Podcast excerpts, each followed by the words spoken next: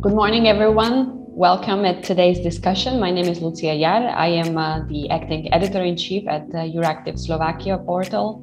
And it is my great pleasure to moderate today's event Turkey as EU's partner, lessons learned from the migration crisis, and preparation for the next one. Uh, we will talk about Turkey, obviously, uh, and about its partnership with the EU, which is currently very much based on uh, what's going on with migration. Uh, we will talk especially about that element of migration, which has been shaping shaping these relations since last six years, uh, and we will look into what's going on today and how uh, perhaps some kind of new approaching crisis or the ongoing crisis crisis everywhere uh, are, are going to shape the relations between Ankara and Brussels. Uh, in order to find out the most valid points, uh, we have managed to put together uh, really a wonderful panel uh, of an expert of, of, experts, which we have from not only from Bratislava, from Prague, and also from Istanbul. Uh, I will start with the gentleman, Professor Ayhan Kaya, uh, professor of politics and Jean Monnet Chair of the European Politics of Interculturalism, Department of International Relations at the Istanbul Bilgi University. Welcome. Uh, Silvia Tiryaki, also a political scientist, uh, teaching at Comenius University, BISLA, uh, with a wide range experience, especially focusing on Turkey, and now flying between Bratislava and London. Welcome as well. Thank you and Sharka who is migration expert from the Amnesty International of the Czech Republic. Um, I would like to thank uh, to you and also to all of you who are watching us either live or are logged in here at Zoom with us. Uh, thank you very much for for coming in, for being interested in the topic. Uh, and we will be very much glad if you would also become part of this discussion. We have asked you uh, in advance to send us a couple of questions. We collected some, but if you're interested, please write into the Q&A tab. We will be receiving the questions uh, and we will uh, ask our dear panelists to answer. Also, if uh, there is somebody watching at social networks, uh, please write your comments or, or questions over there. Uh, we have promised uh, that the frame, framing word or, or forward will be given by Adela uh, who is the director of Heinrich Böll Stiftung uh, in Prague, who is helping us to organize this event. Unfortunately, uh, Adela couldn't join us today, uh, but uh, we are sending greetings. And uh, if she comes in uh, later on, we will, we will let her to speak. Anyhow, at this point, I would like to thank to Heinrich Böll Stiftung and to Euro Policy for coming in together and being interested in this topic, because especially in the Central Europe, the topic of migration seems to be still very hot, even six years after the, the migration crisis itself. Yet, talking about, about the sources, uh, this is uh, kind of always put aside. So, let's jump in directly into uh, what we have uh, ready for you. Um, I, when I was preparing for the event, uh, I was thinking that currently, really, the EU Turkey agenda is kind of framed by some three elements the upcoming election in Turkey, which are going, which are planned for 2023, uh, not only parliamentary but especially presidential elections, are going to be very much in focus for everyone in the European Union and, of course, obviously in Turkey. A lot can happen in upcoming two years. Um, so we we have to focus on and understand what's going on in the ground. Secondly, the state of economy in Turkey absolutely influenced by pandemic, but also the ongoing currency and debt crisis, which is ongoing since 2018. Um, this is very much shaping pretty much every political thought in Turkey and also every single citizen.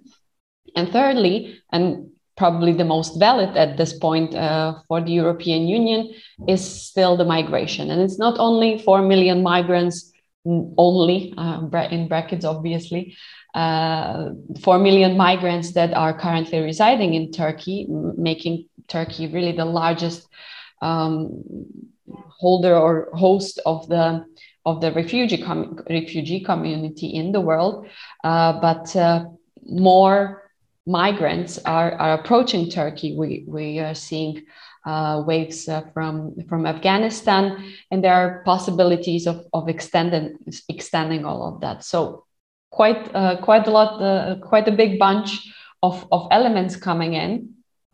Uh, especially this renewal of migration crisis is making the EU uh, and Turkey to communicate and, commun- and, and cooperate, or, or should be making them to communicate better this time, given the previous experiences. But is it really uh, the case? Uh, so, in the first round, I will ask uh, each of our panelists to maybe frame our discussion as well and to talk about the, the lessons learned from the previous crisis and how are they being incorporated into the handling of the current situation which I have described. So let's start in Istanbul. Professor Kaya, please, the floor is yours. Thank you very much, uh, Lucia, for invitation. Uh, and uh, it's really great to uh, see some of the old uh, colleagues uh, and uh, to get to know you. Uh, well, just uh, as introductory notes, let me just say a few words about the EU-Turkey relations over the last two decades, which is going ups and downs. Uh, Turkey has uh, done very well between 1999 and 2005 until the accession negotiations uh, started. But you know, around 2005, there were important political changes in the EU, starting with the rise of uh, Merkel. Uh, and then uh, in those days, now many people don't remember, but we had the Sarkozy uh, factor. So a more conservative Europe was uh, in the making in those days, which was in a way closing the doors already for uh, Turkey's entry. So this was a really interesting sign for the Turkish government uh, to become uh, more and more skeptic against the EU. And of course, uh, in those days, the political situation in Turkey was also changing drastically uh, especially in 2007 when the uh, presidential office was taken by uh, Abdullah Gül, who was one of the founders of the uh, Justice and Development Party. Uh, since 2007, we have witnessed rather more Islamization of the Turkish state in particular, and neoliberalism growing, authoritarianism growing, and uh, monopolization of the state uh, by one single uh, party in a way. So many other things happened in between. Uh, so, uh, what I see since 2005, uh, two sides are really departing of each other Uh, to a great extent. And now we are living in an age uh, which is uh, characterized by right wing populism on both sides uh, which uh, is not making things uh, any easier. But still, Turkey EU relations are continuing, and unfortunately, nowadays it is just mostly based on the management of mass migration uh, flows uh, between Turkey and Syria, and now between Turkey and Afghanistan. And EU is, uh, in a way, treating Turkey uh, within the framework of its uh, externalization policy, uh, trying to keep the refugees in Turkey without really paying enough attention to the Geneva Convention regulations, human rights violations, uh, and uh, to the fact that uh, we are talking about the human beings. So this is uh, at the moment the current state of EU relations uh, being just uh, stuck uh, in the management of uh, migration uh, flows between different sites. Thank you very much for this.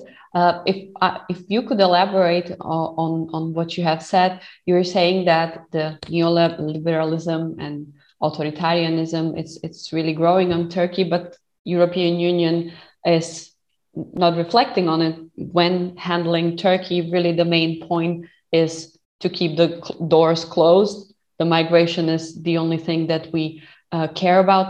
Uh, how does it change the relationship between Ankara and Brussels on the political level is really the only discussion that is currently ongoing, just considering or not considering, but uh, it's, yeah. it's about uh, migrants. Yeah, Lucia, this is a very good question. I mean, uh, uh according to uh, what I see uh, over the last few years, especially since the so-called refugee crisis 2015, according to the EU, of course, uh, EU is, uh, you know, uh, continuing the relations with Ankara, uh, prioritizing uh, its own uh, interests to make sure that refugees stay in Turkey without making, without causing a lot of trouble for the EU. Mm. And we know what it costs. It uh, increases the uh, right wing populist movements in many European uh, countries and plays in the hands of the conservative powers and rather Eurosceptic powers, etc. But on the other hand, EU has closed down its eyes uh, not to see uh, some political debates in Turkey uh, with regard to the violation of human rights, with regard to the authoritarianization of the uh, Turkish uh, state and uh, government. so what I see is that EU has really become, or not maybe the EU, but the individual member states in the EU have become uh, predominantly preoccupied with their own national self interests rather than uh, defending the European values, uh, defending the universal values on which uh, the idea of Euro uh, Europe, the idea of EU, uh, was basically uh, built. so what I see is that there is a more growing interest-based EU rather than a value-based EU. This is also having some other repercussions uh, in Turkey among the Turkish public. Uh, those uh, pro European parts of Turkey, parts of the Turkish population, are also becoming lately rather more EU skeptic hmm. uh, simply because uh, they don't see uh, an EU uh, that uh, is uh, defending certain European values, even the Copenhagen values, you know, rule of law, human rights, etc., etc. So. what I see as a Jean Monnet professor of European politics, European integration, I see that EU is itself uh, turning its back to its own values. This is a really serious matter uh, which needs to be discussed even further within the EU uh, circles. Thank you. It's very interesting. Thank you very much for this because um, I think it was a month ago we had the discussion on the China as as uh, authoritarian regime uh, and its relation to the EU and exactly the the point of that the EU is kind of giving up on promoting the values. This is what's happening. This is what's destructing not only inside the EU and, and the population, but also giving a signal outside and distressing also people who might have been originally pro EU or they are turning uh, EU skeptical. So, so thank you very much for uh, mentioning this. Uh, Ms. Tiryaki, very similar question that, that I gave to Professor Kaya at the beginning. Uh, which kind of elements or lessons learned do you see coming from the previous crisis and whether we are these lessons uh, we are incorporating them in Europe now in the current discussion with Ankara? Thank you. Thank, and thank you, Lucia, for inviting me to this uh, important and, in my view, necessary, necessary event. Um, and it's never enough, right, to emphasize importance and an impact of migration, not only on human, right, human lives, but also on uh, on certain political decisions, not only in Turkey but uh, but elsewhere. But at the same time, it's a bit sad thing that you know um, it's almost the only thing what is left to talk about, right? And we are talking about Turkey, we are talking about a country when it comes to EU Turkey relations. We are talking about the country which started its relations with uh, European communities back in 1963 when it signed Ankara Agreement, Association Agreement, and this long, arduous journey, uh, it has been marked by a couple of import, important milestones, right? It became candidate country in 1999 it started its negotiations, uh, accession negotiations in 2005. And now in 2021, all we can talk about, though I love to talk about that, is readmission agreement. So um, this state of affairs is not only to detriment of Turkey. I think that many unfortunate things could have been avoided or aborted had the events prior to what happened taken, you know, had the events taken a different turn. But the agreement itself, itself, it it seems that it's it's working at least up to a certain degree. I don't want to go too much into numbers, um, at least now in the introduction. But uh, according to UN uh, HCR portal, um, the arrivals to Greece dropped since the agreement uh, uh, was signed, right? So, I mean, from like 861,000, I mean, we came, I think, in uh, 2020 to some, um, I don't know, um, correct me if I'm wrong, like 16,000. I mean, of course, I mean, uh, there were different reasons like pandemics and also closing the borders in Western Balkan countries or um, reinforcing borders in Western Balkan countries. But with its ups and downs, it seems that readmission agreement, up to certain degree at least, at least when it comes to curbing migration towards Europe, uh, the deal has sort of lived up to up to its promises. Um, as far as I can see, this is not seen uh, the same way, or the success of the agreement is not seen the same way from uh, from Turkish side um, or from Turkey, where um, government and the governmental officials they what I say is that um, mm, they are actually part of the agreement or parts of the agreement which uh, haven't uh, which haven't actually been fulfilled or which uh, yeah the uh, they were um, the expectations were not met. So one of them is the money issue. We will talk about it later, I think. Um, how much money have been uh, have been spent for what uh, what types of programs myself i have to admit that i'm partially and, and, many times i'm confused actually what was allocated to what what's supposed to be allocated to what how it is being spent. It's not perhaps up to it's it's i don't want to say that it's none of my business but yeah i don't need to know the details but even without going uh, too much into details i'm, I'm not really 100% sure how much of that 6 billion has been really spent and how much was like extra allocated. So um, I'm, and i'm very willing actually to to learn more about it um, uh, but um, other other parts of the agreements which uh, haven't been fully fulfilled was the resettlement of Syrian refugees. Right, the resettlement of the Syrian refugees was supposed to be done on one-to-one basis, and I think the you know, predicted number of refugees resettled from Turkey to EU was 72,000. Now it has been more like slightly more than 28,000. Also, um, what we envisaged was a debate about revitalization of EU uh, of uh, Turkey's EU accession process, um, updating the customs union, talking about visa uh, liberation, Turkish citizens. Um, I mean, I, I, mean, as far as I can see, this debate, even debate about this, is non-existent. So, and now with the situation in Afghanistan, uh, I see that some of uh, some in EU um, they are tempted by the idea of updating the readmission agreement, uh, or I mean, at least they're flirting with this idea, adding the Afghan component into that. Um, well, I mean, I acknowledge that such a um, regional protection strategy is important for the time being, especially from uh, uh, from EU side but it might be underestimating the uh, the situation on the ground. And it has been mentioned by you and uh, both by you and, and Kayhan so far that economic crisis in Turkey is real. It is there. It is seriously serious. Uh, whether it has been the uh, result of mis- uh, you know mismanagement and COVID, both, it is there, right? And uh, the Turkish population is suffering from it.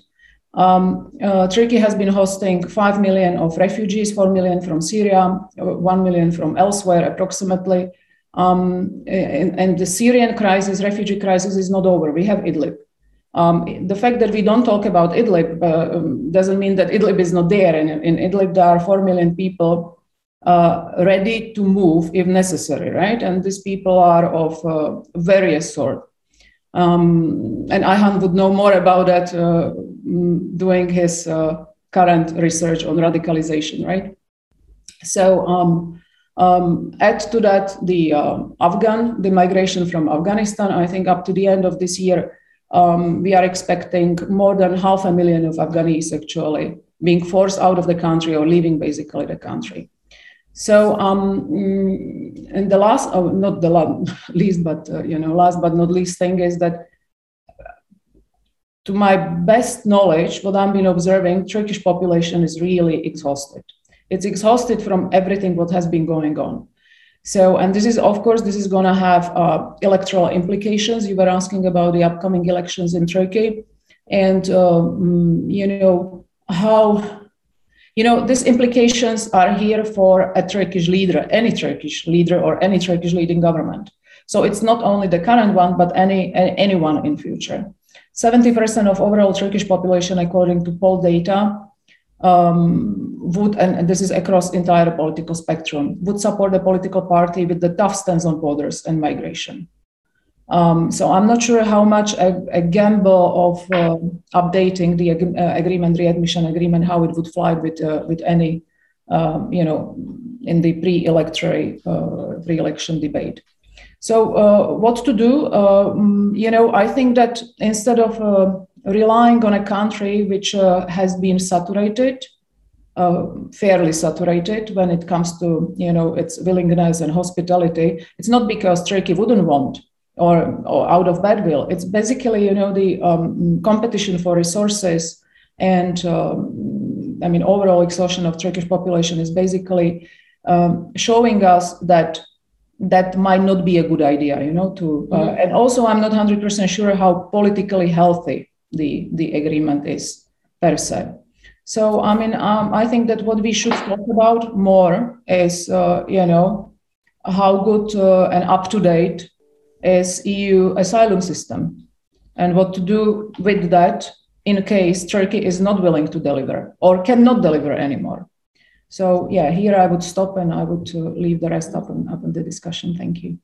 Thank you for for this. Uh, we uh, already have Adela Jurečková who was uh, going to deliver an introductory word, but I will uh, finalize this first round with Sharka Antoshova to uh, learn about her kind of ideas, uh, what we have learned from from the previous crisis, and what we are, uh, what kind of knowledge we are bringing in uh, to the upcoming one. Because Sharka uh, has a direct uh, uh, experience with with migrants in the field. So, um, Sharka, the floor is yours for now.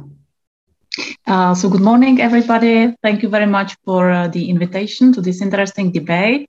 Uh, and uh, talking about the lessons learned, I maybe at the beginning I would highlight the importance of uh, responsibility sharing. But what we are seeing uh, instead of responsibility sharing, it's more what was already mentioned. It's uh, the responsibility shifting. Um, I think it is really important to highlight again that Turkey is hosting uh, more than 4 billion of the refugees, and uh, three and a half millions of them are Syrian refugees. Uh, so this is showing uh, that uh, Turkey has demonstrated uh, really generosity and allocated like the significant resources uh, to host these people. And um, uh, this has also the impact on the society because uh, the policy of the op- of the open door uh, which was uh, present in Turkey in 2011 and Syrians were coming and even were welcomed uh, what we can see and this is from the discussions debates with the Turkish people but also uh, the experience of the Syrians, um, uh, this has changed. Uh, and now people realize that these people are not going to leave the country. Probably more and more people are coming now with this um, uh, situation in Afghanistan, uh, people are really worried that uh, Afghan people are coming as well. Uh, and with the economic crisis, uh, with the situation like um, we can call it like the com- like economic co- co- competition and the lack of jobs, housing, and other important um, um, items, it's really uh, becoming uh, worse and worse, I would say. Uh, it's not only Turkey. We are observing the situation also, for example, in Greece, uh, where the situation has changed considerably uh, during the last years as well. Um, uh, I, I would like to talk now, just briefly at the beginning, from the human rights perspective, uh, this EU-Turkey deal um, uh, from uh, 2016, it's really problematic from the human rights perspective, and uh, it resulted in overcrowded uh, refugee camps in Greece, uh, really inhuman conditions, which we were not able to imagine a few years ago in Europe of the 21st century. Uh, also, um, uh, two other problematic uh, issues I would like to mention. One of them are pushbacks uh, from like illegal uh, collective returns uh, of people, asylum seekers from Greek to Turkey uh, which are happening uh, more and more uh, and are becoming uh, more and more violent. And according to our last report from this spring, um, also the violence is present uh, more and more. Even children and women um, are pushed back, families, even asylum seekers with the applications asylum uh, in uh, within the asylum procedures uh, that's really uh, something very problematic and illegal.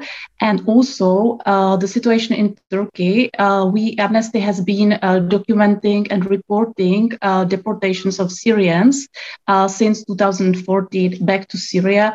And this is um, also happening with the afghanis people which is of course again illegal and this is like um, something uh, which is coming uh, resulting of the situation and uh, the big i'm sorry to call it like this but the burden which the massive income of the people is causing in the countries. And uh, of course um, it has this uh, this impact uh, as well. So this is from the human rights perspective. Mm-hmm. just briefly and we can talk about it more if people will be interested absolutely. I will definitely get back to uh, the conditions and livings uh, of uh, migrants especially uh, in turkey uh, and also in in some kind of a, a mirror of what was uh, recently published by the european commission as as their yearly report on turkey because they really you know pay paid attention to to migration and some very interesting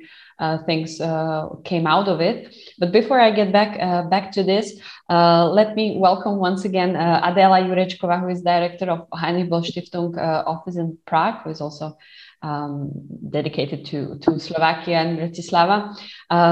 Adela, I'm not going to give you floor for, for the introductory remarks, but I would be very much interested on how you are uh, seeing the current discussion from again points uh, from the point of view of uh, human rights, but but also political, uh, where from maybe point of view of Heinrich Böll Stiftung, uh, we are currently in those, and maybe you can give also the perspective on some kind of connection to the Central Europe, which we are trying to make here as well. Okay, good morning. Um, I'm sorry that I that I missed uh, the beginning. Um, so let me give at least a few introductory remarks um, and uh, welcome you all uh, on behalf of the Heinrich Böll Foundation, uh, the German Green think tank and partner of this event, uh, on today's debate.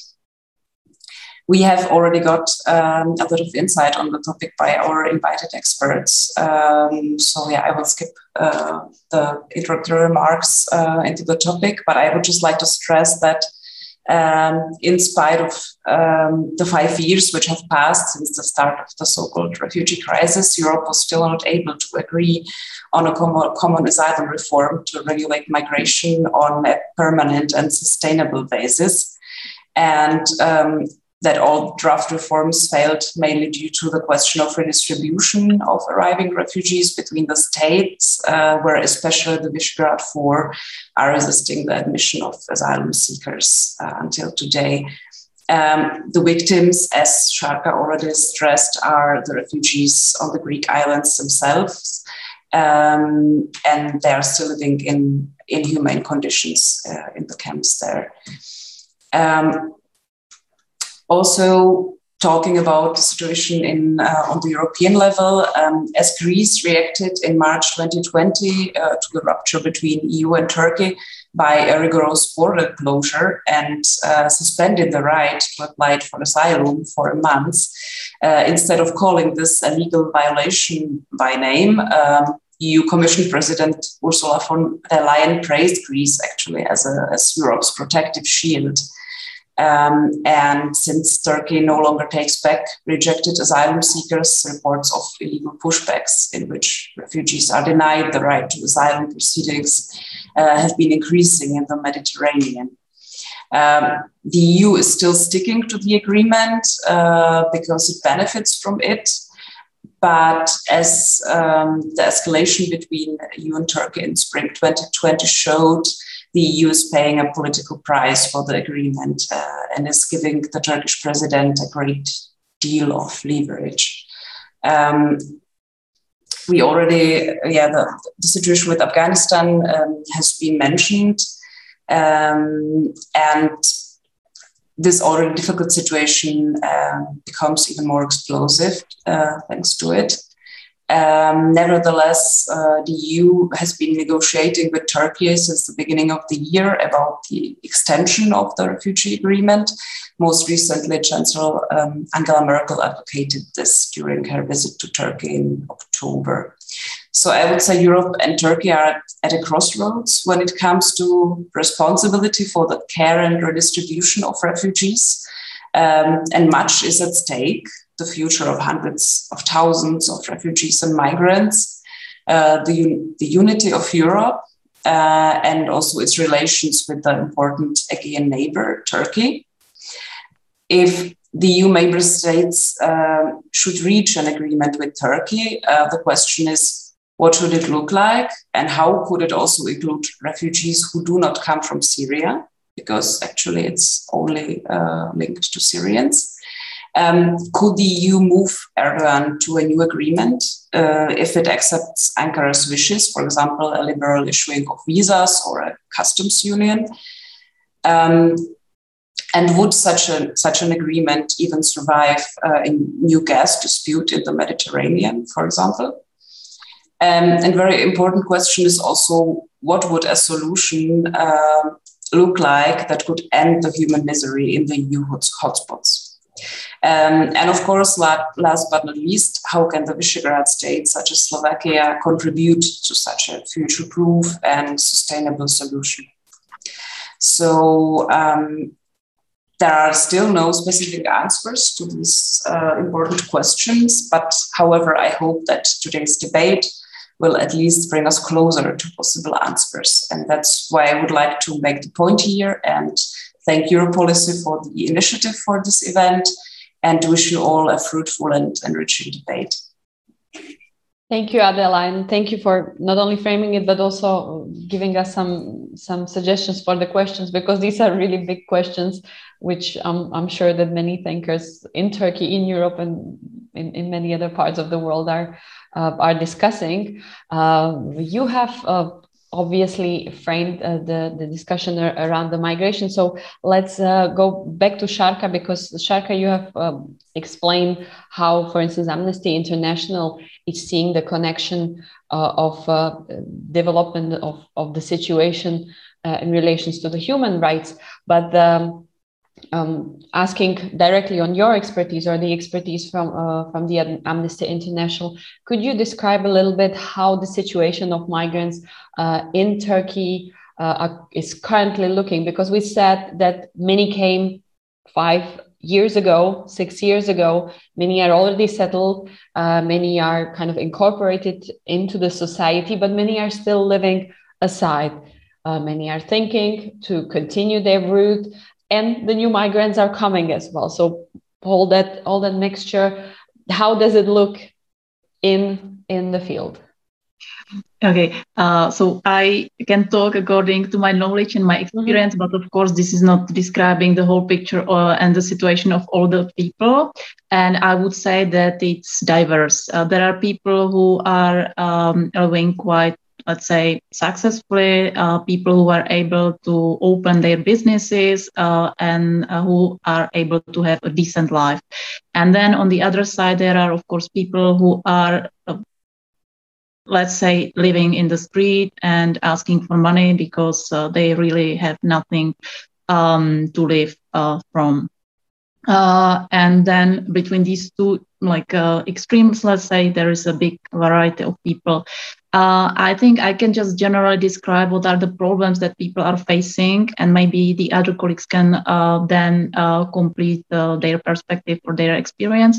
Um, uh, this is uh, it's the access to the housing, to the education, in many cases to the healthcare, um, what was the problem of many people was also because they when they left Syria they had savings they had money but this has changed uh, during the years uh, of course because also Syrians most of them we were talking with uh, they didn't expect they are going to stay in Turkey for longer.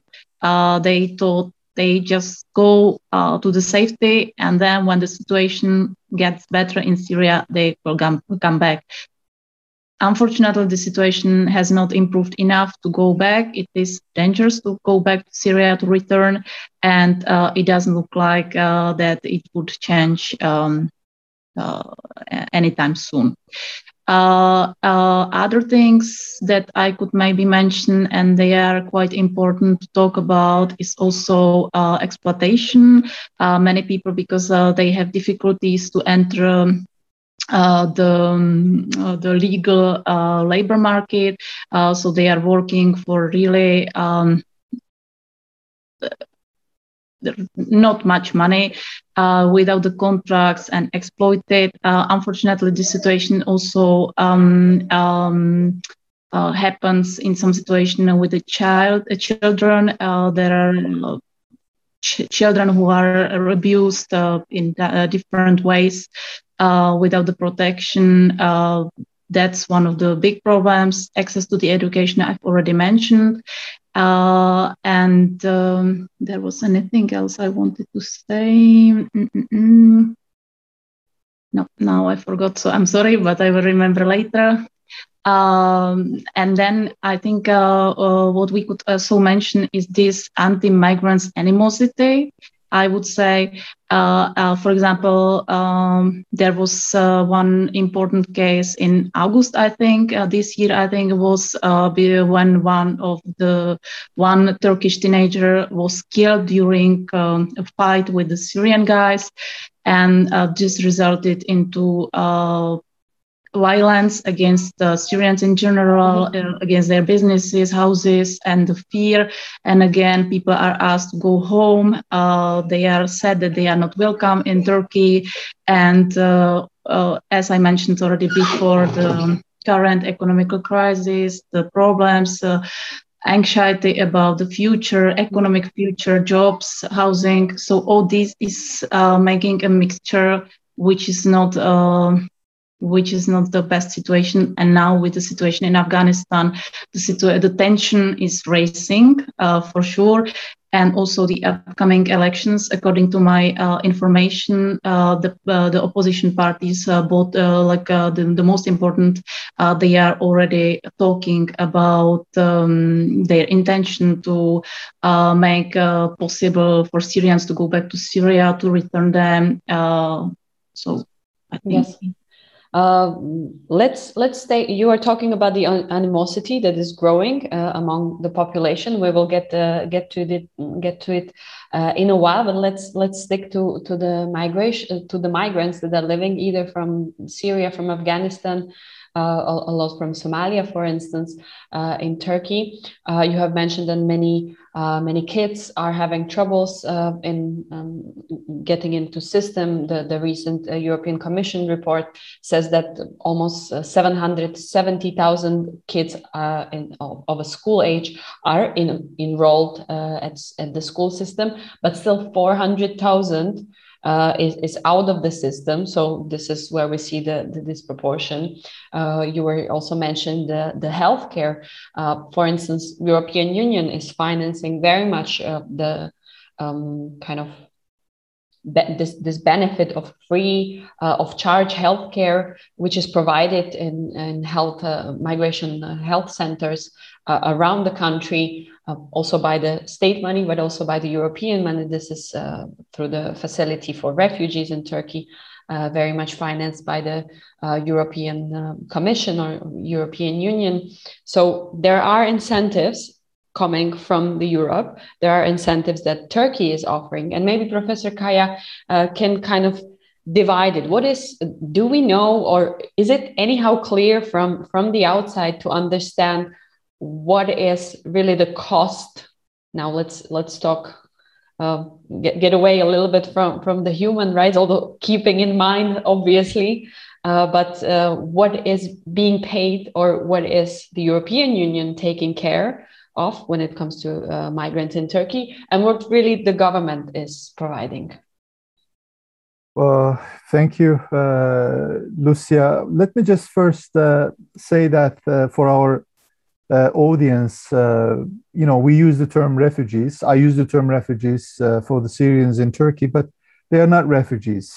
Turkey is implementing temporary protection regulation mm-hmm. since 2014.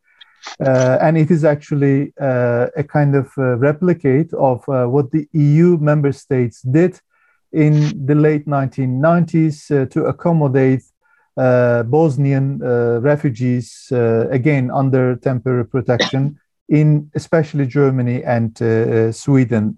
And let me also remind you that even before the security was, you know, secured in Bosnia Herzegovina, hundreds, thousands of refugees, Bosnian refugees, were uh, forced uh, to leave uh, Germany in those days. So this is a really interesting, actually, debate that I try to follow because we see a very similar trend in Turkey. You know, the Turkish Ministry of Interior uh, from time to time uh, using this return discourse uh, very strongly to to encourage many Syrians to return to their uh, country of origin, Syria. Of course, uh, they argue that uh, they are uh, securing uh, the well being of people if they return and everything. But we know that uh, from the field, Syrians who are still seeing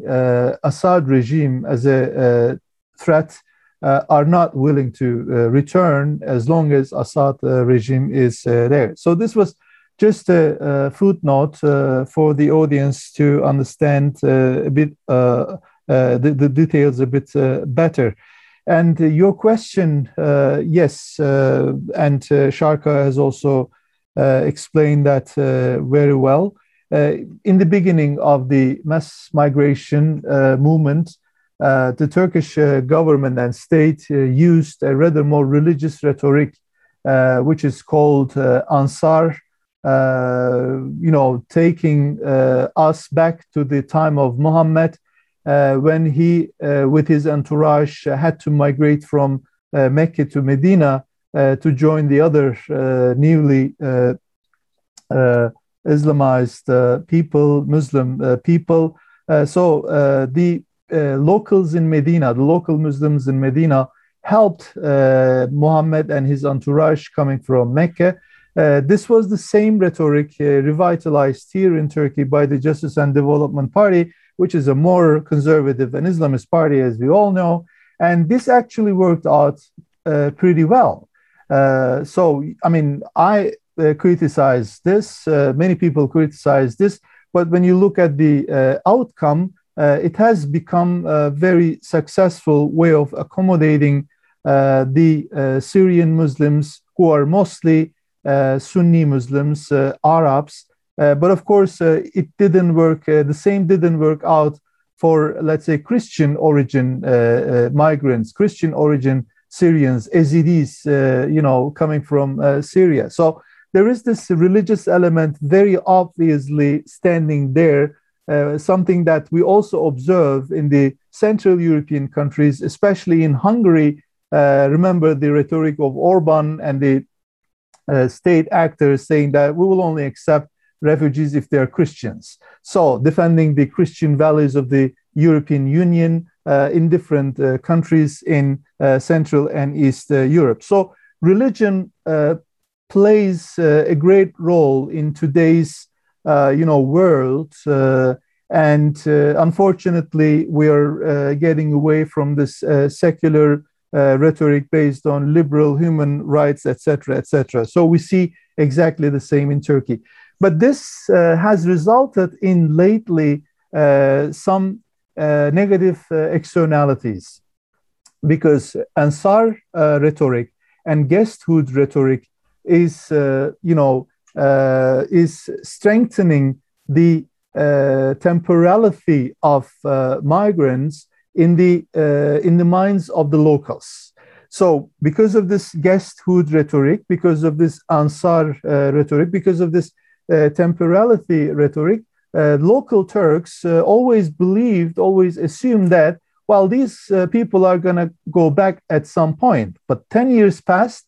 So, because of this, uh, you know, uh, rhetoric, discourse, Turks are becoming now impatient.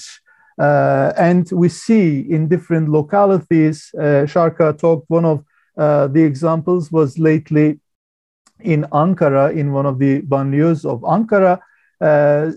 I know that there were many others in the past because uh, these uh, incidences, lynching attempts, did not appear in the mainstream media because mainstream media is mainly organized or controlled by the Justice and Development Party, uh, Erdogan's party. Uh, but if you uh, follow uh, the things as a scholar, if you follow the local media, you will see a lot of places, a lot of problems, a lot of lynching attempts, a lot of hostilities and racism growing Arab- Arabophobia like uh, Islamophobia in Europe. We have an emerging Arabophobia here, not only against the Syrians, but also against all kinds of people coming from, uh, you know, Gulf uh, countries.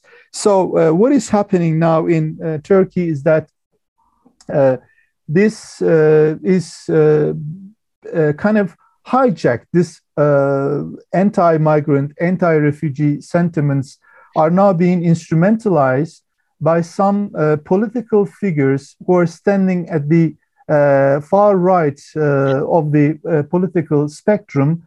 Uh, they are uh, instrumentalizing this discourse in order to recruit, you know, vote. And now Turkey is really getting into this electoral cycle again. And I think we will even see more incidences as such, incidences of hostility, racism, discrimination against the Syrians as well as the uh, Afghans and other uh, refugees and migrants uh, growing even more like what we see in different European cities. So, and one final thing about this whole debate of hostility uh, this is also very interesting. Now, so many different oppositional parties are trying to uh, you know, scapegoat uh, the Syrians uh, for the ills of the Turkish politics, Turkish economy, Turkish democracy, uh, peace and prosperity, etc. And then, as a response, the you know the government, the leading rule, leading power, is using a very interesting discourse. This is really shocking for me because they were the ones using Ansar spirit, you know, this religious rhetoric uh, to welcome the Muslim brothers and sisters. And now this rhetoric is no longer there. Instead, uh, this rhetoric has been replaced what I call Simsar rhetoric. Uh, Simsar uh, is like, uh, uh, you know, you see these people as cheap labor contributing to the Turkish economy, and the government officers are saying that what if we uh, send these people uh, back to Syria uh, simply because you guys want? But in that case, uh, our economy will uh, collapse. So this uh, shift is a really interesting shift, and I see that on the one hand, some of the oppositional parties are instrumentalizing hostility against the refugees for their own political interests.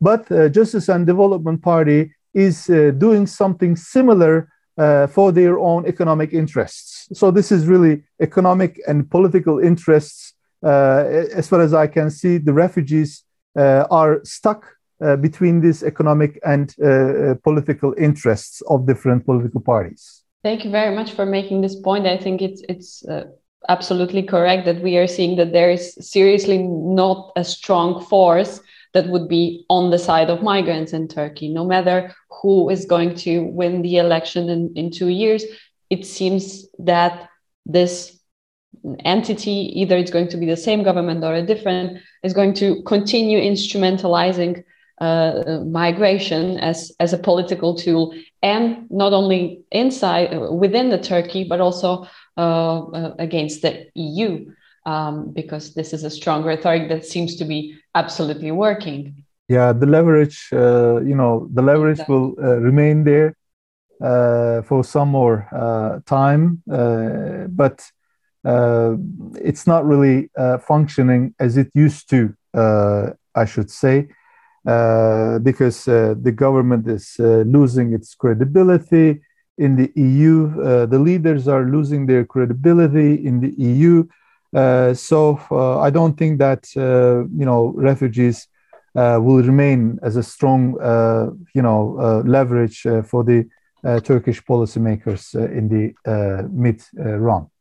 So it's kind of lose lose for for everyone. Yeah, kind of. I mean, these people are you know living under hunger threshold. I'm not saying poverty threshold. I mean, majority of the Syrians, especially in Turkey, are living under hunger uh, threshold uh, thanks to the uh, money that they received from the uh, you know, uh, ESSN uh, program of the European Union. and on the other hand, of course, we need to acknowledge some of the very positive developments about the integration uh, of the uh, Syrians under temporary protection. You know, we are uh, a member of the MIPEX group of countries run by, you know, an institution in Brussels, and we we follow, uh, you know, the uh, integration facilities of the Turkish uh, state and society, and we could we could see that Turkey has done pretty well, much better than many EU member states in terms of integrating refugees to educational mm-hmm. institutions. Mm-hmm. Uh, to health uh, services and uh, to uh, also uh, naturalization processes.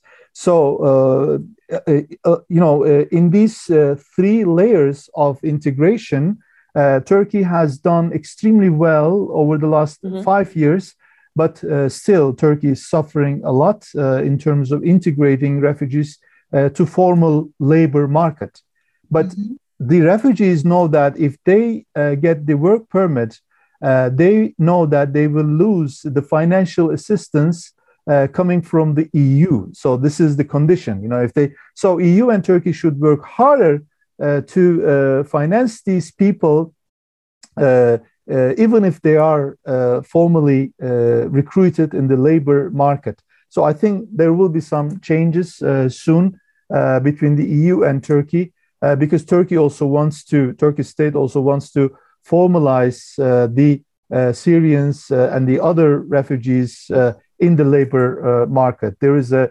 willingness uh, of the state uh, in that regard. Absolutely. And uh, talking about the EU side, uh, I have mentioned that uh, last week we have received, or we have all seen the, the European Commission's yearly report.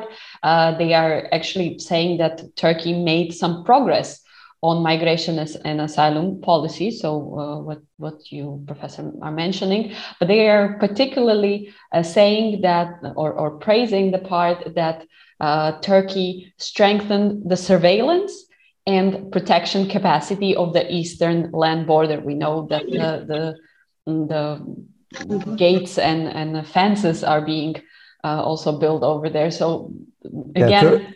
Turkey, uh, this is also Europeanization of uh, migration and asylum yeah. policies. You know, this is what we call in the literature securitization of Absolutely. migration exactly. and asylum. So Turkey is, in that sense, very well being Europeanized, I should say. Yes, and from the point of view of the of uh, of the EU, and also including the perspective of human rights. I mean, yeah. this is what the Europe or Brussels is praising over there. Uh, that's quite strange, but um, the, the, we have also started to, to talk uh, about the budget. Uh, you, Ms. Tiryaki, mentioned that we don't really know where the money uh, are being distributed exactly. I, don't really know. actually, we, I don't think that the, any, anyone really knows because there are uh, there are obviously numbers. The the operational budget, for instance, of the facility for refugees that I mentioned, that is mostly um, dealing with the migrants in, in Turkey. It, it's financed uh, by the EU.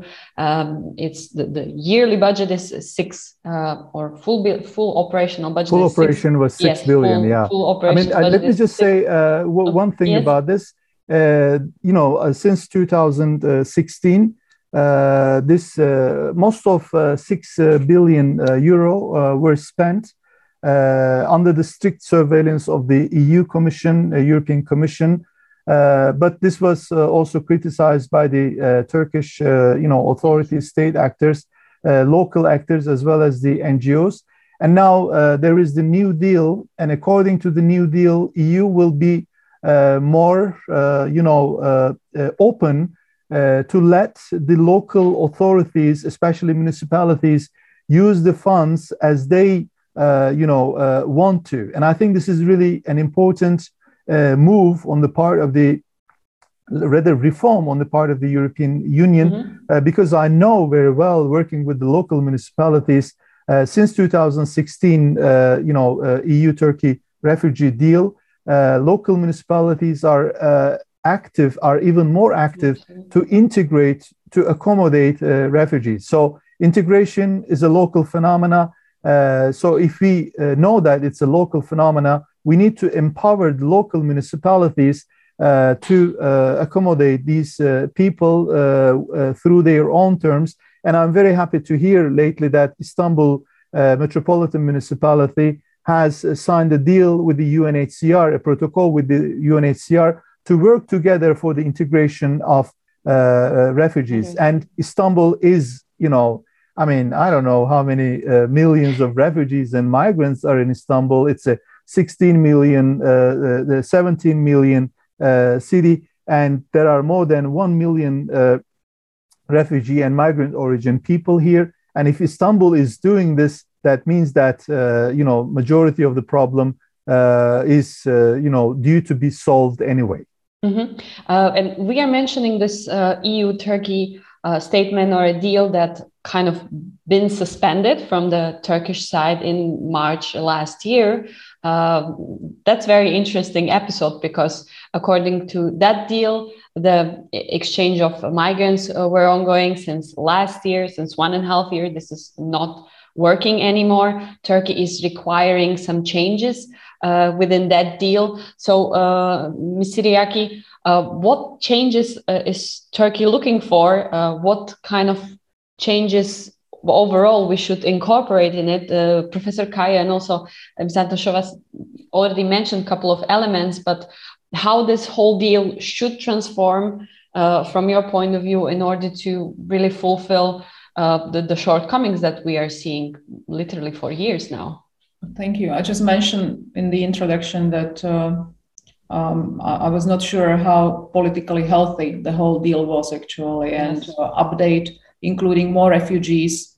Um, you know, um, well, I mean, we can talk about we can talk about it a bit later. But uh, you you mentioned very interesting thing that uh, Europeanization is uh, sort of raising fences. You know, um, that's something what I would have uh, never thought of. Uh, you know, at least at least some years ago. But uh, yeah, that's Lucia actually pointed out righteously that that was the part that that's the that's an interesting part of the report.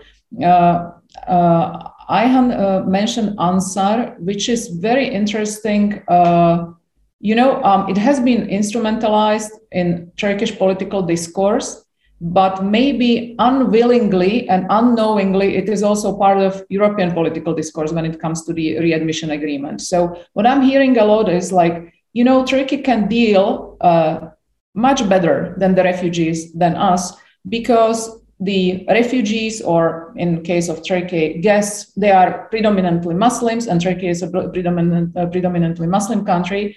So uh, so what's the problem you know? Where is this animosity coming from? So funny funnily enough ansar you know is used also in european discourse without knowing that it's it's Ansar yeah by itself. So the animosity is perhaps also and as i said like i don't think it's a, it's a it's a bad will or something on the parts of the turkish population which is uh, which is done in a in a in a in a in a in a bad way. But still the population religion is not the only thing right? They are the majority of those people are linguistically many uh, ethnically many times culturally different to the local population. And if you uh, and, and then there is a necessary necessary fight or necessary competition for the resources as i mentioned. So if you take uh, if you take an example of for instance province of kilis uh, what's the population of kilis? 140000 people and they are hosting like more than 100000 of syrian refugees so the, the, the local population, the number of the local population equals to the number of refugees.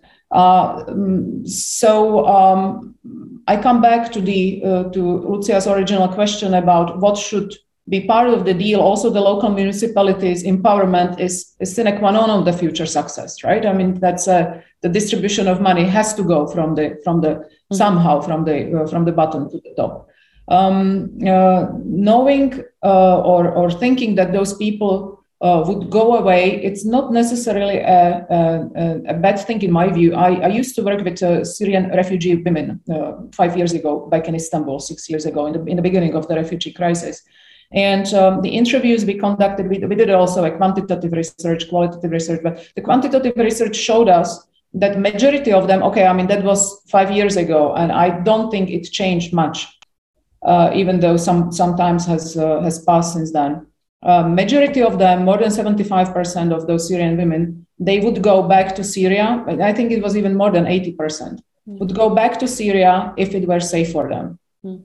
But uh, um, there might be safe places, there might not be safe places. We know how it is with uh, returning returning uh, Syrian refugees.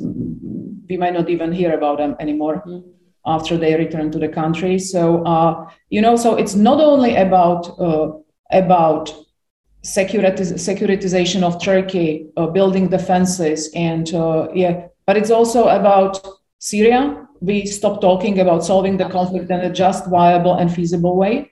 We somehow pretend that it has been solved because um, you know regime is having control of a majority of the territory but I'm very much worried about the another wave of uh, refugees. Mm-hmm. I mentioned Idlib. It might be from elsewhere, and Syrians themselves are not willing to go back now, just because of the security situation in the country, not because you know they are.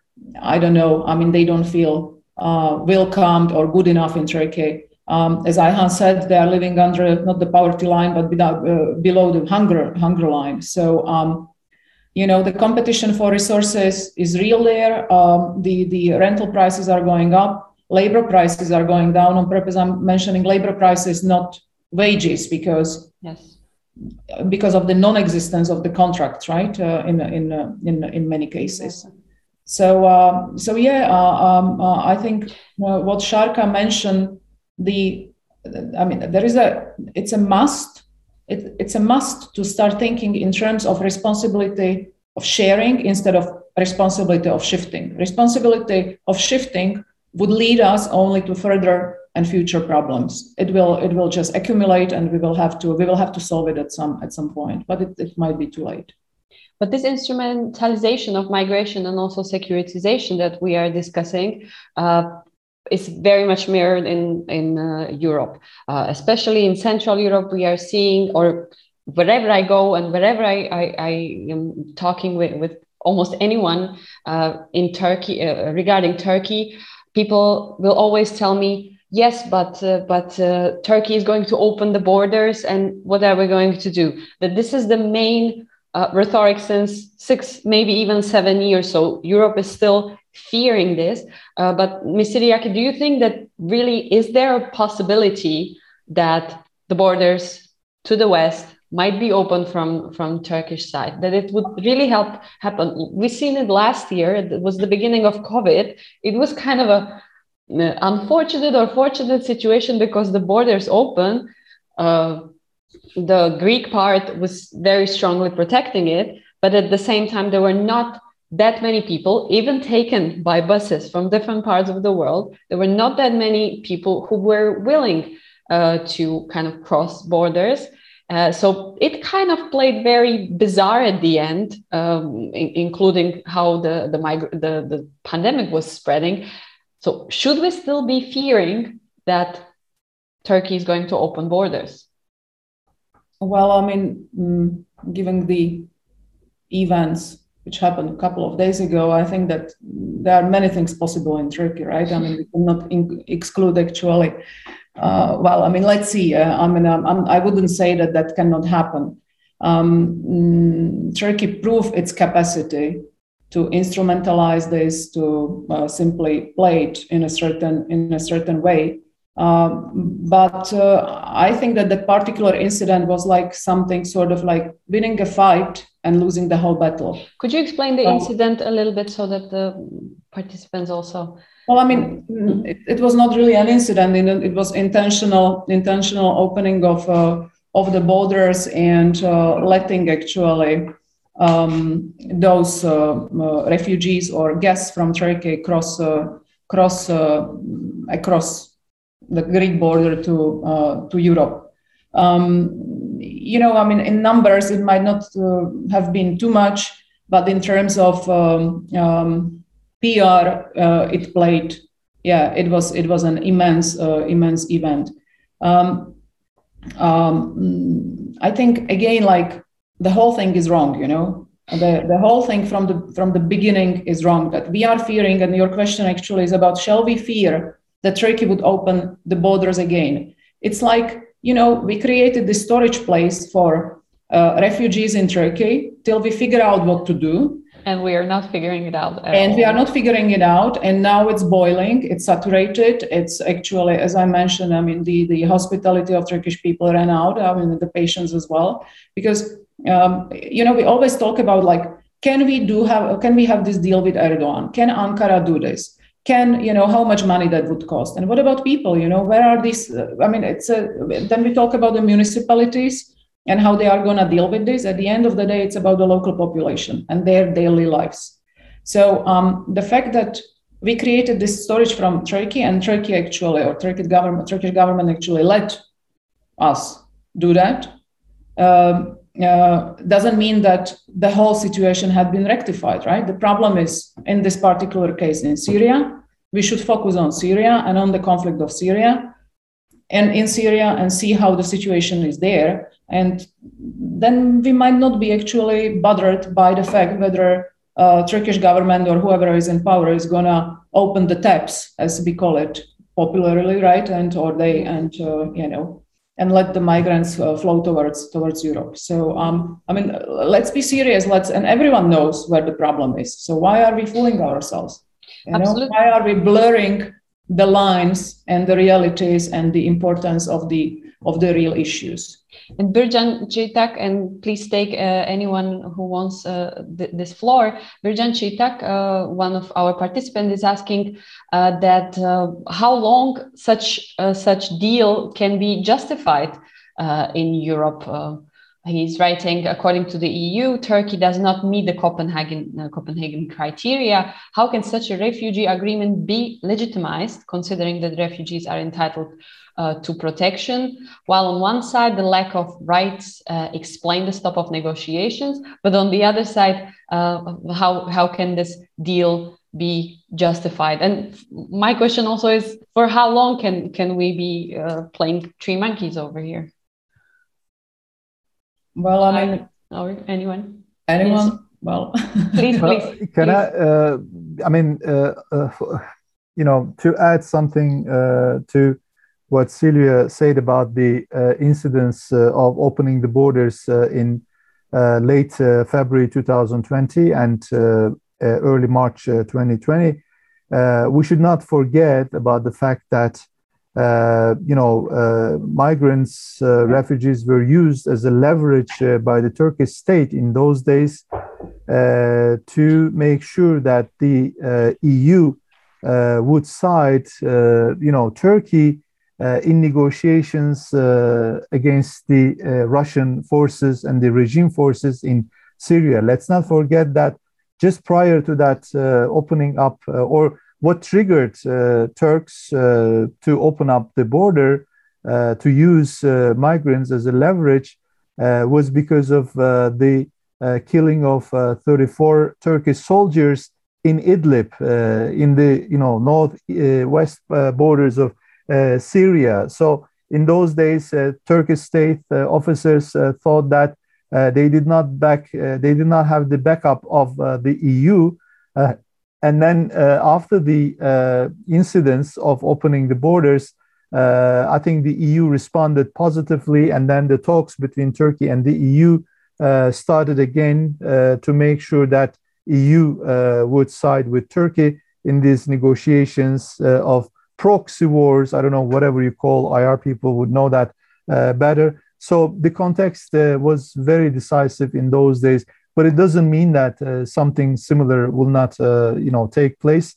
it all depends on the context, but. I don't think that out of the blue uh, Turkish state officers uh, can uh, do something very similar it requires uh, the right context, uh, you know, to make sure that uh, Turkey still has the bargaining power, using instrumentalizing the refugees to gain something in the short run or in the long run in diplomacy, so to mm-hmm. speak.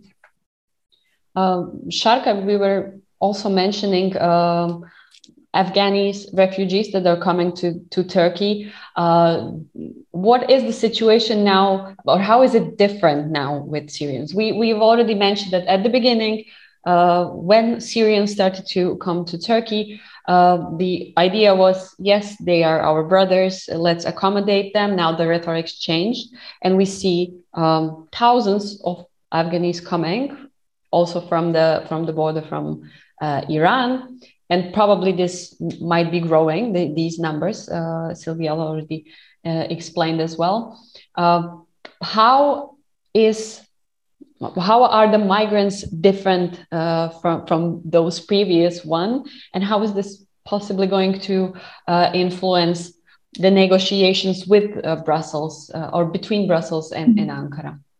Mm. I am afraid to say that the situation is completely different uh, from 2011 because, as we mentioned, like uh, it was really open, uh, open door policy um, defended by Erdogan. Uh, now, um, Erdogan's government sent already soldiers uh, to the to the border to help to stop Afghans to come. Uh, they are speeding up to the the construction of a wall on the border, and uh, the the people, uh, Turkish people, uh, they are really worried and afraid, and they don't want newcomers, uh, new refugees, new asylum seekers coming to Turkey. Um, this is quite clear according to the uh, to some debates I even had with the Turkish people, they told me we hardly got used that the Syrians are probably staying and taking our jobs, uh, our opportunities, and now you want us uh, to receive. Um, uh, other people coming. This is impossible in this situation. Like people are really openly against uh, against this. So i think the situation is completely different. Uh, and do you yeah yeah, it's it's also uh, the thing with uh, Afghani refugees in Turkey is that uh, you know Turkey has been a, for a long time a typical host and transit country uh, for irregular migration from from Afghanistan to Europe. Yeah, it has been there for decades, and there have been families, Afghani families, many Afghani fam- Afghani fam- families, literally from all social backgrounds living in Turkey for a very long time but uh, so one might presume that okay, I mean the Turkish uh, population might have got used to uh, um, uh, Afghani mi- migrants, and but but you know as as Sharka said, I agree with her that this time the the wave of migration or the yes, this wave is completely different, and it's not only because of its size. Um, there are also um, there are also um, security elements involved in that.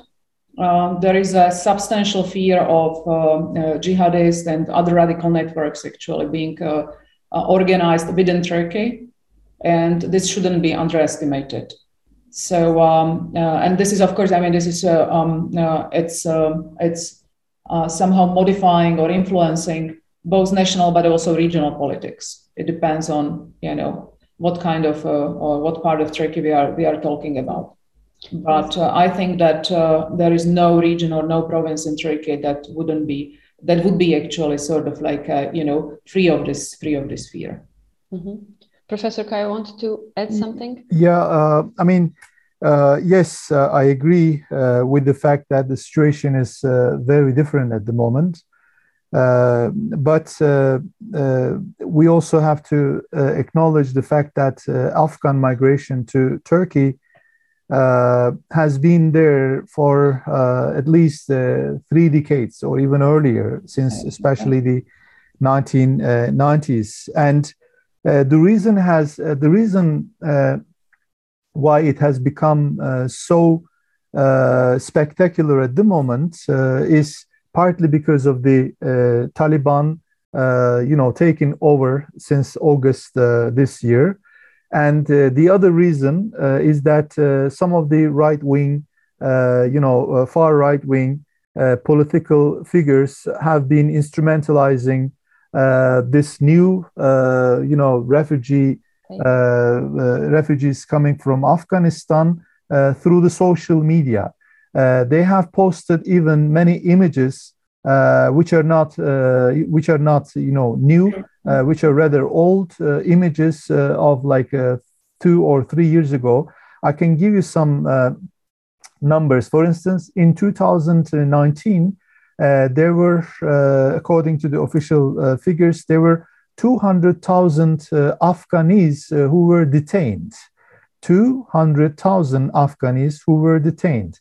In 2020, because of the pandemic, because of other reasons, because of uh, what Sylvia said, you know, security uh, forces uh, empowered in the region to protect the border. this went down to 50,000. And 2021, uh, the number of Afghans who were detained uh, is like uh, less than 40,000. So, you know, there is not, you know, a massive Afghani migration, which is, you know, uh, not really uh, atypical, uh, you know, according to the previous year's numbers, because most of the Afghans are uh, you know, going to uh, Pakistan, uh, you know, mo- mm-hmm. more than 1.5 million go to Pakistan to use Pakistan as a refuge, and more than 800,000 go to Iran, next door neighbor. Those who come to Turkey are mostly young people who were who were trying to go to Europe. Yes. And remember, in 2015, during the uh, crisis in the uh, in the uh, Greek islands, the majority of the migrants in the Greek islands were coming from Afghanistan, not from Syria or elsewhere. So this has been an ongoing issue, uh, and uh, I don't think really that uh, we have seen yet a very different picture in terms of the Afghanis, you know, state of Afghanis in Turkey uh, in comparison to what happened two years ago or mm-hmm. uh, three years ago. And the total number of Afghanis at the moment in Turkey is around like, uh, I think, uh, 200,000 uh, Afghani uh, origin people residing, you know, and around like 54,000 of them have residence permit, and around like 23,000 of them have international protection. Mm-hmm. And uh, so that means that around like uh, more than 100,000 uh, of Afghanis are illegal, uh, trying mm-hmm. to survive in the agricultural sector, uh, Uh, working as uh, shepherds, uh, uh, collecting, you know, recycled material on the streets and working in the construction sector. This is exactly what the Justice and Development Party uh, people are talking about, you yes. know, contributing to the Turkish economy through informal ways. Of course, this is not something really acceptable. Thank or, you. Or, or praisable. Thank Yeah. you. Yes. Uh, we have only 10 minutes left, so I will try to kind of incorporate also the questions that we received from our audience um, and kind of wrap it up at the same time. Uh, sh- let's let's kind of uh, look into the future of what or, or what is upcoming. We were saying that there are discussions on somewhat uh, an elaboration or changes in the current agreement between Brussels and Ankara. So, uh, Sharka, from the point of view, uh, from the human rights point of view, we know Turkey is coming into very politically sensitive period, and upcoming elections are going to, I will say, mess up a lot of things. Uh, uh, the instrumentalization of the migration will definitely be an element uh, when it comes to satisfying the locals, but also playing uh, a strong card uh, against the West and, and the European Union. So, again, from the point of view of uh, achieving the highest protection possible of human rights of, of migrants, because we said this is really, we shouldn't be avoiding this topic, this, this is the main topic. What can Brussels do? I know it's a tricky one, uh, in, in order to uh, to make it work anyhow better this time. Mm.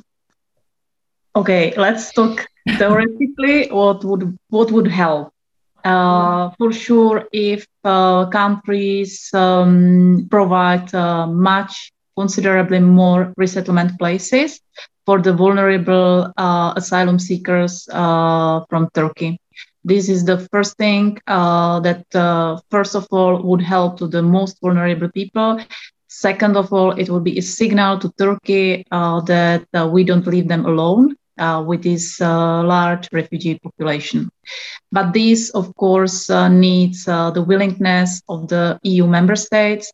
And again, after 2015, 16, 17, um, the countries who were willing to take refugees, they already did it. Uh, and they usually don't want to take uh, much more. And the countries who were not willing to take refugees, to receive refugees, uh, asylum seekers, they are against that. Yes, refusing so This is the first thing.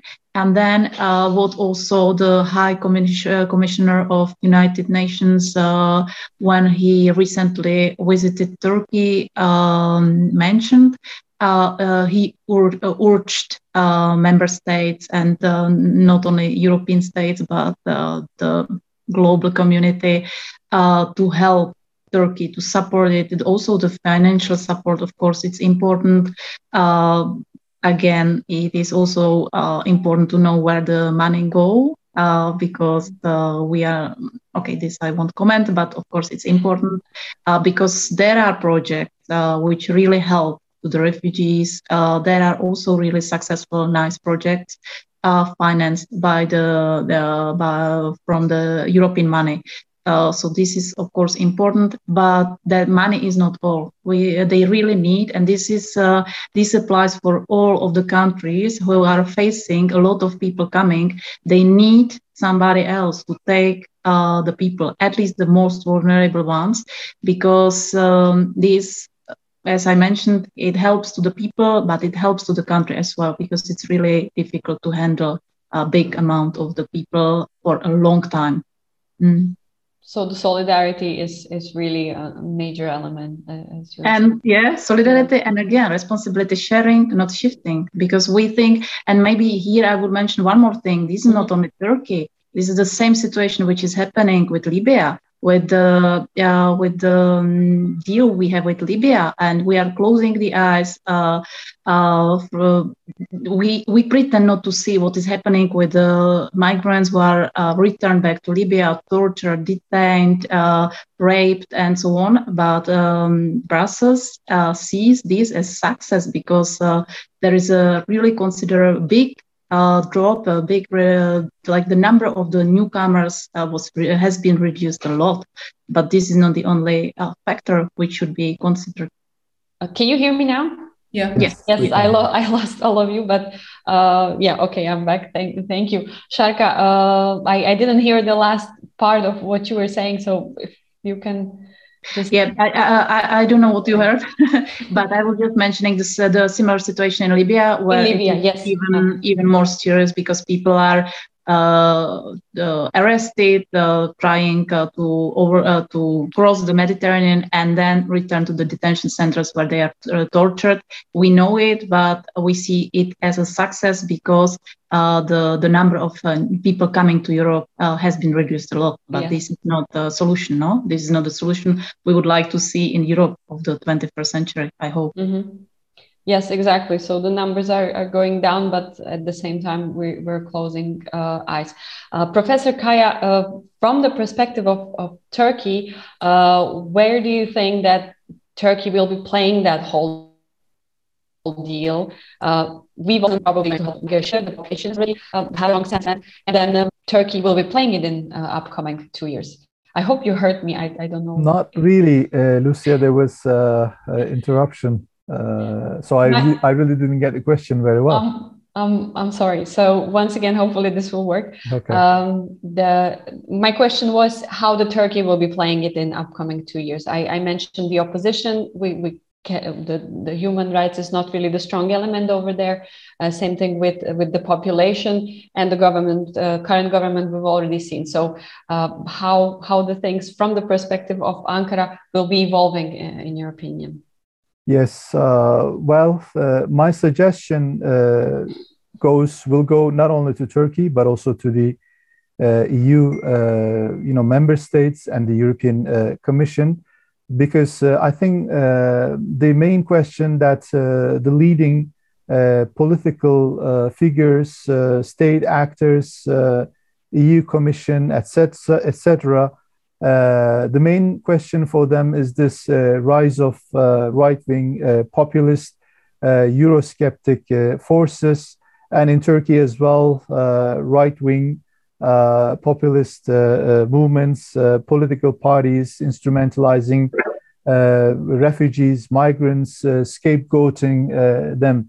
But we all know that the problems that we are facing uh, is not because of the migrants, is not because of the uh, refugees. Uh, the problems that we are facing at the moment, both in Turkey and the EU, are socioeconomic uh, problems, uh, socioeconomic deprivation, spatial deprivation. I mean, I can tell you, uh, majority of the right-wing populist party supporters are coming from remote places in the EU, which were previously agricultural production sites Uh, mountainous uh, places.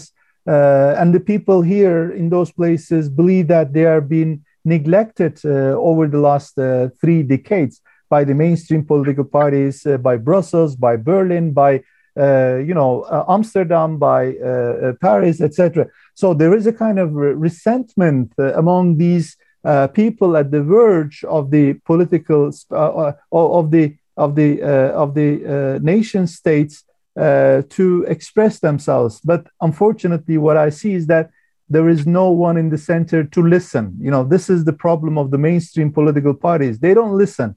They're just too cosmopolitan, too globalist, too international uh, capitalists. So, but people are there trying to tell you something, but you don't really. And then you start uh, using this uh, migrant uh, uh, phobic or refugee skeptic discourse with the expectation that you will kind of combat against the right wing, you know, radicalism or populism, etc., etc. For the Turkish side, well, I'm rather, uh, you know, not that, uh, you know, uh, pessimistic about the future of the accommodation of the refugees and migrants mm-hmm. in Turkey because Turkey has always been uh, exposed to mass migrations. You know, it's not new. In 1990s, hundreds, thousands of uh, Bosnians and Kosovars. Uh, before that, uh, hundreds, thousands of uh, Kurds from the Gulf uh, region. 19th century, 20th century. You know, so Turkey has this very strong habitus. And my, you know, my the main thing for me is that if uh, the local municipalities are going to be involved in this uh, process. and I see that they are willing, because according to the municipal law of Turkey, there is the Article 13, which is called Fellowship Principle, which tells us that the local municipalities are obliged to give uh, the same uh, quality of services uh, to the citizens as well as to everyone uh, living in that uh, territory. So mm-hmm. Turkey has uh, this, you know, legal system as well. But the biggest problem that Turkey is facing at the moment in terms of accommodation, local accommodation of refugees and migrants, is that there is not financial support coming from the central budget so this is a uh, this is the problem, and the municipalities are suffering uh, from the lack of uh, financial support coming from the uh, state, uh, central uh, state. So knowing all of all of these issues, Dr. Teriaki, when when we go to Brussels. Um, and again, I will frame it a little bit wider, uh, incorporating the questions that we get. Uh, we are seeing that there are there were elections, for instance, in Germany.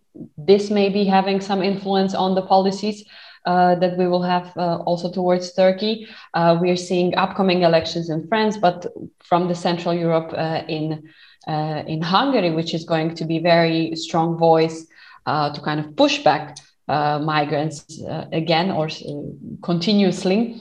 So, what can Brussels do in order to help or raise the quality of uh, uh, life in, life of migrants in Turkey? Help them to incorporate them in Brussels.